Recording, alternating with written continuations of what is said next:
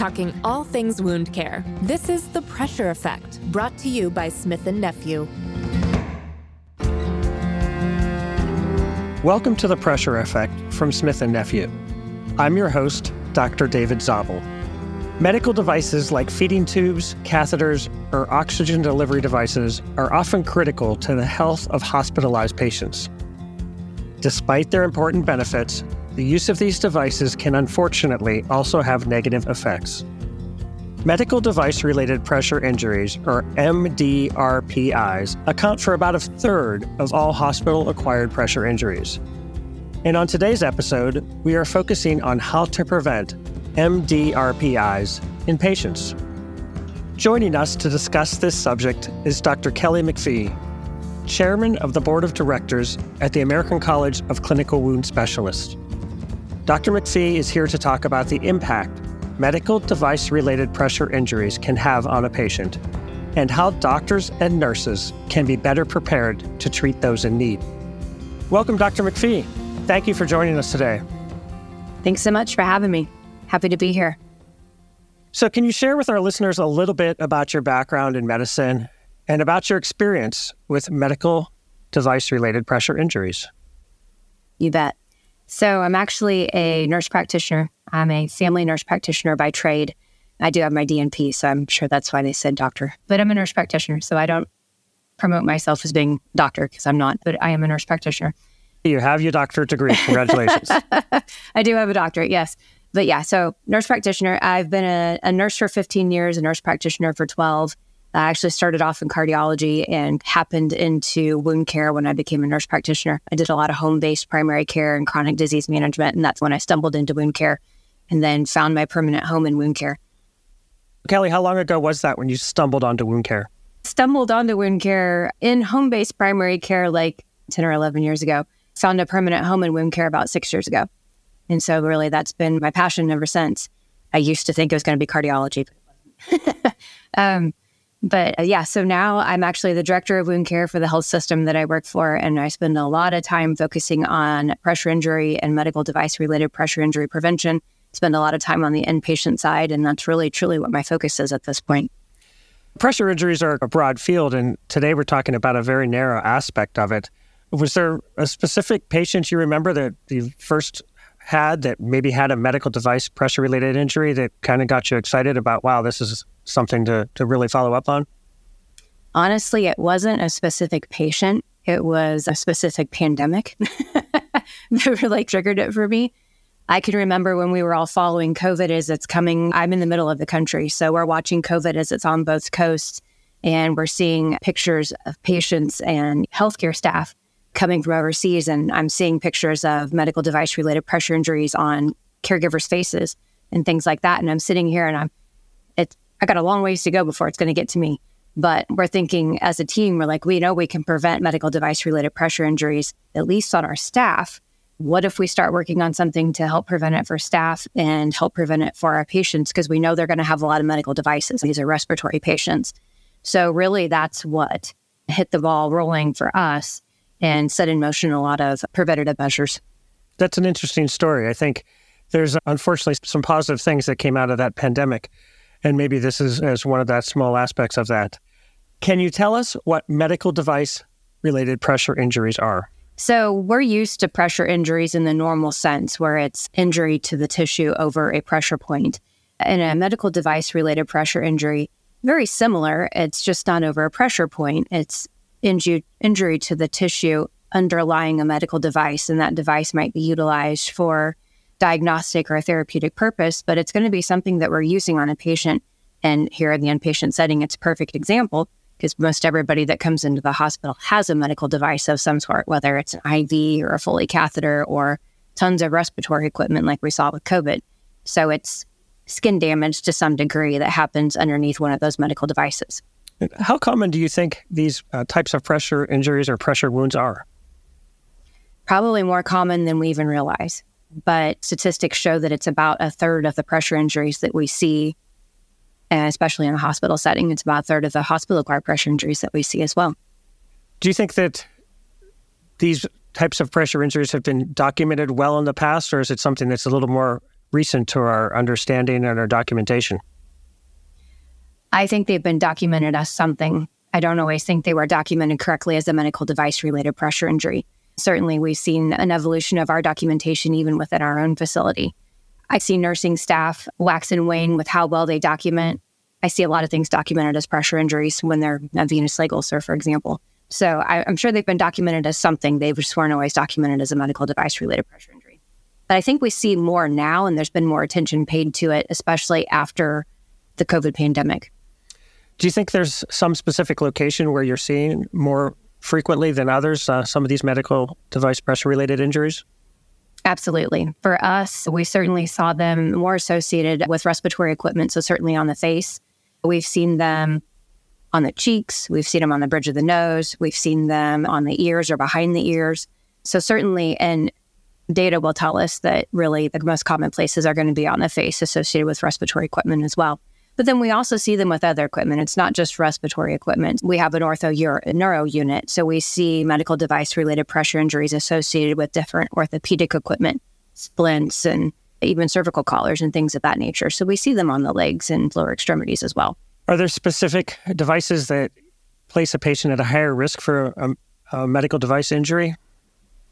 I think the most common is going to be related to respiratory. And I think the evidence is there to support that as well. But really, any medical device puts a patient at a higher risk.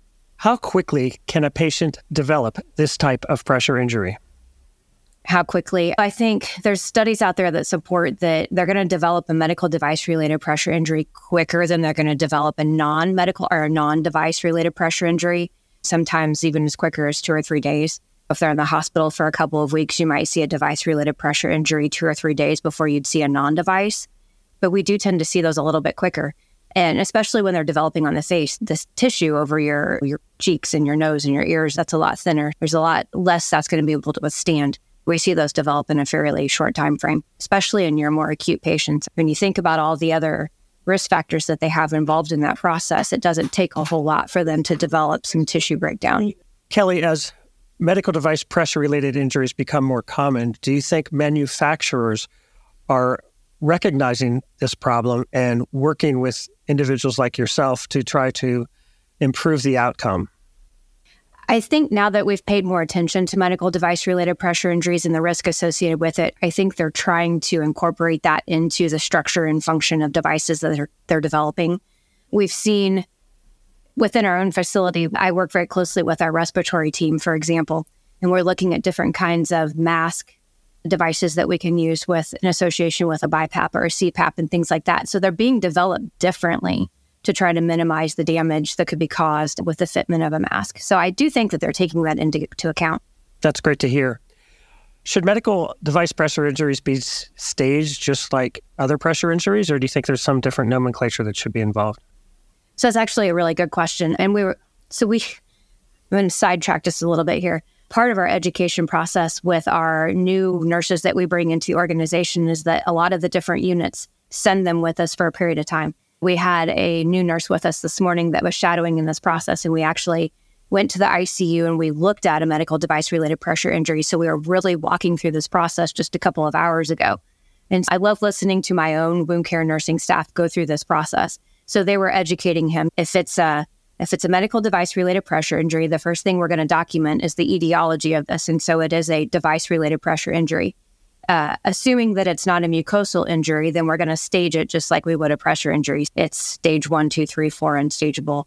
But if it's a mucosal injury, then we're just documenting that it's mucosal. But this was an interesting conversation to listen to, listening to my own staff educate. And I always love watching that and getting to be a part of that kind of fly on the wall kind of scenario. yeah, absolutely. And some of our previous episodes, we talked about the impact that pressure injuries have on patients and even patients' families and, and the, the setting of a pressure injury. What about medical device pressure related injuries, their impact on the patient? And I know I, I'm sure we've all talked about medical de- pressure injuries in general can be very costly. And of course, those are the patients that tend to stay in the hospital a little bit longer. So we're adding to their length of stay. They're the patients that are going to come back to the hospital and be readmitted. So we're going to spend more time with them again in the future. But the thing about medical device related pressure injuries that maybe we don't think about with your standard non device pressure injury, a lot of these, again, because they are associated with respiratory equipment, they're going to, not all, but some are occurring on the face and they can be disfiguring. Let's say you've got a young child or you've got a kid who's got medical device related pressure injuries as a result of their respiratory equipment. Parents see that. Maybe the infant doesn't see that, but the parent sees that. So it's something that's going to be staying with that parent for a period of time. Or maybe it's someone my age and I get sick and then I see that and that can be disfiguring and it's going to stay with me for a period of time. And that's a reminder of the care that I received while I was in the hospital over a certain period of time. I do think they have long-standing ramifications if we're having medical device related pressure injuries occurring during a hospitalization. I think that's very well said, Kelly. So myself as a plastic surgeon uh, is always worried about form and function. And not to downplay the, the ramifications of a sacral pressure ulcer, but when the ulcer is healed and it's functioning well, most patients are pretty satisfied with the result. When something to this nature with a medical pressure related device injury happens on the face and it's all healed and cosmetically, it's not the face that you had prior to the injury, the impact can be pretty uh, devastating and outstanding, I imagine, to our patients.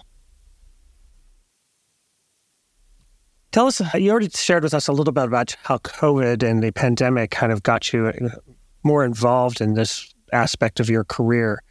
Is there any other specific patient during that pandemic that really stands out that made you realize that this is where your passionate passion is right now and, and how the, that maybe helped drive your ability to keep excited about this problem?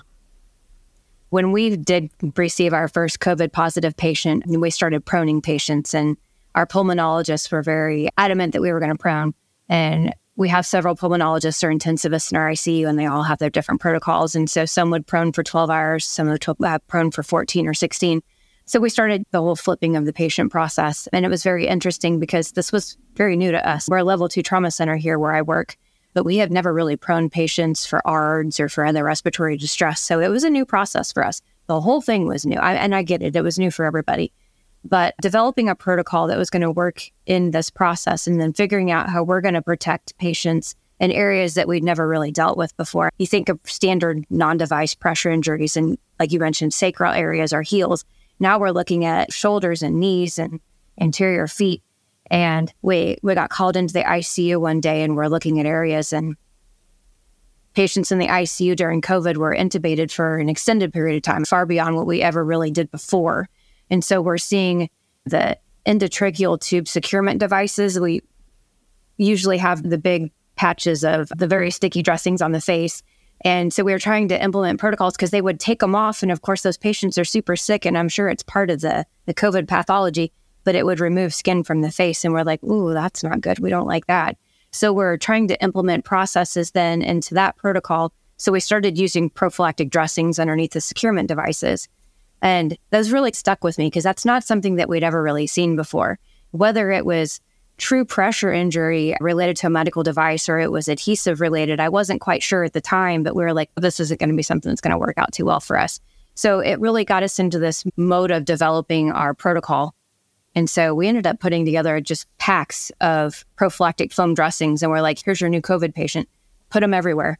And we had diagrams and big teaching moments. And so they're using prophylactic dressings on the face, on the forehead, the nose, and the cheeks, and the chin, and just all kinds of places that nursing staff were never really used to looking at before and used to having to protect.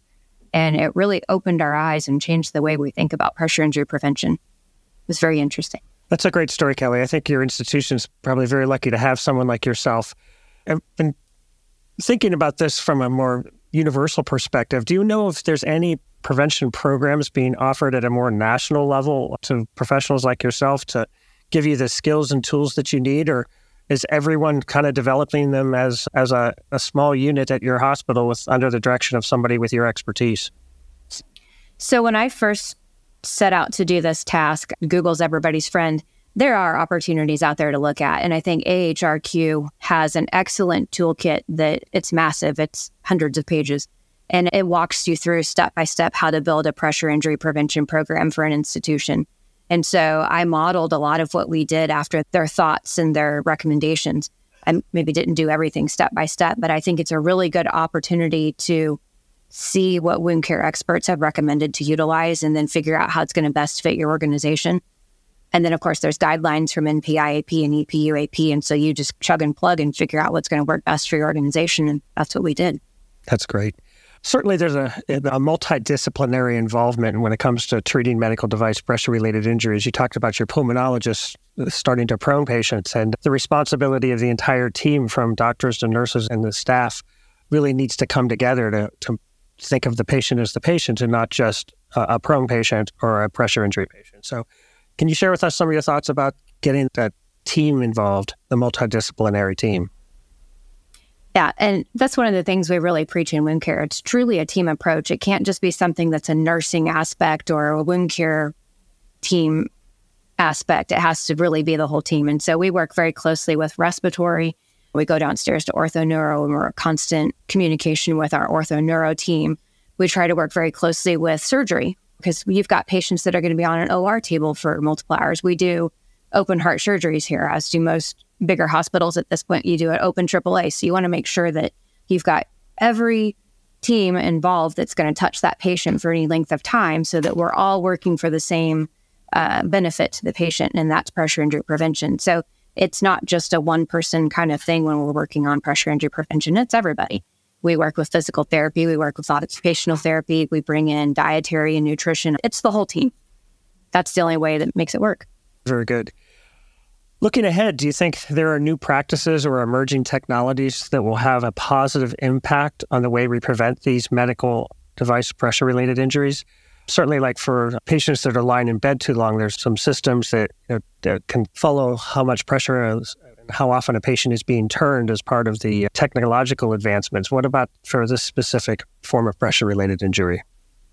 Yeah, I don't know specifically about a medical device related pressure injury if there's going to be if there's new technology out there. If there is, then I haven't seen it just yet, but in the prevention of pressure injuries, of course, there's certainly new technologies out there that are paying attention to how often your patient is being repositioned.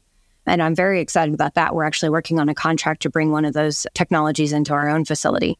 And there's great evidence out there to support the use of positioning tracking technologies. I think that's going to be great. There's thermographic imaging. There's technology is great. We're at a great age right now for technology in wound care. I'm very excited about the possibilities as far as that goes. There's subepidermal moisture scanners so that we can see damage day well, you can see you can measure the damage days before you can actually see it visibly. So I think we're in a good place right now to be able to implement the newer technology that's coming out to be able to perform better and to have better pressure injury prevention programs. I'm excited to see what the next handful of years offer us.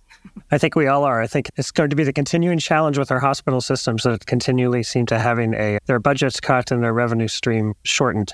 The ability for all these new technologies to be utilized and fully help us is going to be an interesting um, wave of the future to see where it goes. That just about wraps up our conversation, Kelly. Do you have any final thoughts you'd like to share with the audience about medical device related pressure injury prevention? I think my biggest takeaway is that it doesn't have to be a one team show. It needs to be something that you utilize everybody in the organization for, even leadership. It takes leadership buy in to make all this happen. So it's definitely a multidisciplinary approach. And I think that is the key to being successful in medical device related pressure injury prevention. That's a great way to wrap it up. Thanks so much for joining us, Dr. McFee. Thank you for having me. That's it for this episode of The Pressure Effect. I want to say a big thank you to Dr. Kelly McFee for joining us today and giving us the tools we need to better understand how to prevent medical device related pressure injuries. If you're enjoying the show, don't forget to subscribe and leave us a rating or review. I'm Dr. David Zabel. See you next time.